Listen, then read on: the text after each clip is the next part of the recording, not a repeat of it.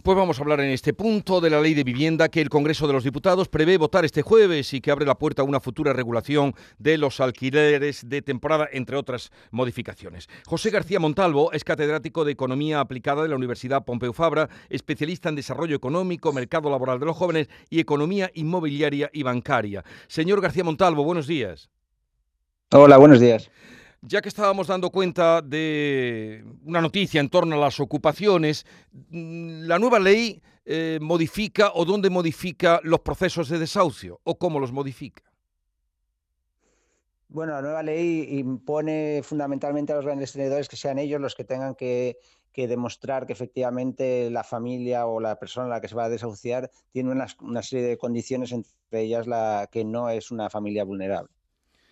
O sea, tendrían que ser los grandes tenedores, nos ha dicho usted, los que tendrían que demostrar que esa familia eh, no es vulnerable. Sí, sí. hasta, ahora normalmente esa es una, es una condición que son los servicios sociales los que tienen que, decidirla.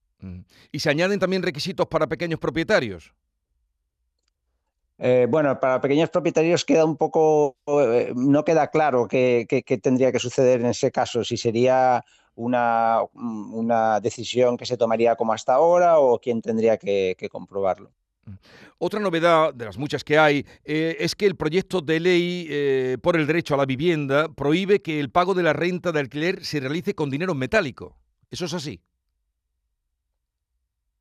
Ah, pues lo que yo, de lo que yo he leído no, pero digamos, eh, eh, hay, limitaciones generales a las cantidades que se pueden pagar en metálico, que aplican obviamente a cualquier, a cualquier pago, incluidos estos, obviamente. Según su punto de vista, ¿qué aporta esta nueva ley de la vivienda?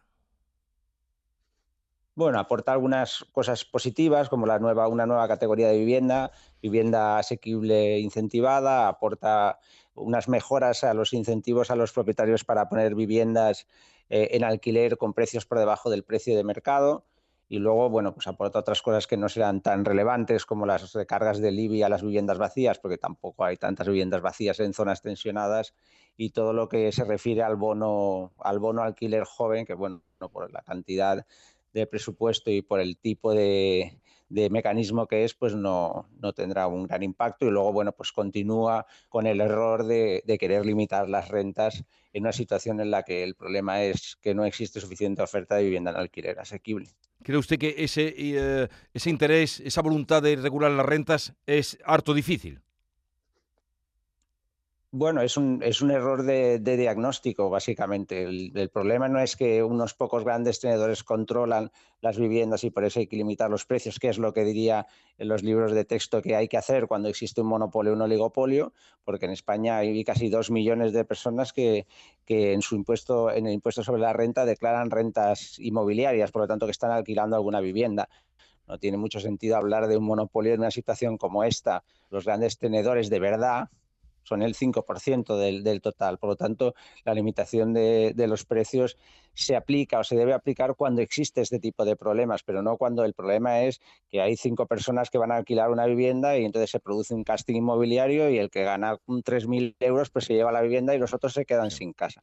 que es lo que está sucediendo en estos momentos. Entonces, el que se queda con la casa, pues si tiene limitación de rentas, pagará menos renta, pero los otros siguen sin casa en alquiler. Claro, usted lo ha dicho muy claro. Hay una antes hay una demanda tan grande y, hay tanta escasez de vivienda que eh, funcionará la oferta y la demanda y poco podrá hacer esta ley.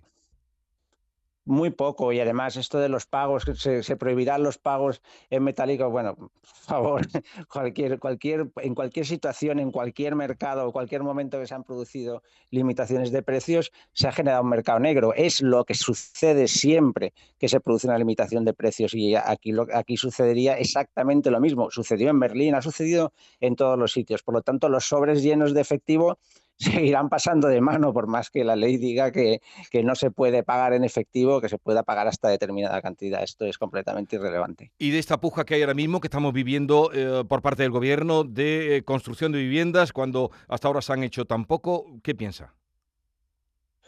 Bueno, a ver, eh, en, en, el año 2021 el ministro Ábalos en marzo ya anunció 100.000 viviendas. De hecho, si recordamos el desglose de esas viviendas, 11.000 de estas viviendas así va a construir el SEPES, que es justamente el anuncio que se hizo ayer de las 20.000 viviendas, o sea, las 11.000 se han convertido en 20.000 eh, en el nuevo anuncio de construir en terrenos, en terrenos de, donde defensa tenía espacios, etcétera. Las viviendas de Sareb en el 2021 eran 15.000, ahora se ha convertido en 50.000, aunque de esas 50.000 parte son terreno, parte ya están habitadas y de las 21.000 que quedan, pues en buenas condiciones están 9.000 y habrá que ver cuáles están bien localizadas.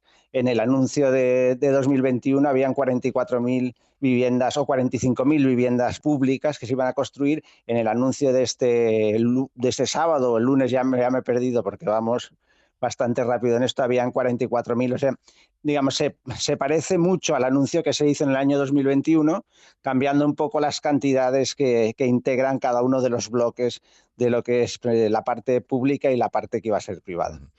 Eh, José García, García Montalvo, catedrático de Economía Aplicada de la Pompeu Fabra, especialista en desarrollo económico y en el mercado de la economía inmobiliaria. Gracias por estar con nosotros. Un saludo desde Andalucía y buenos días. Un saludo, buenos días.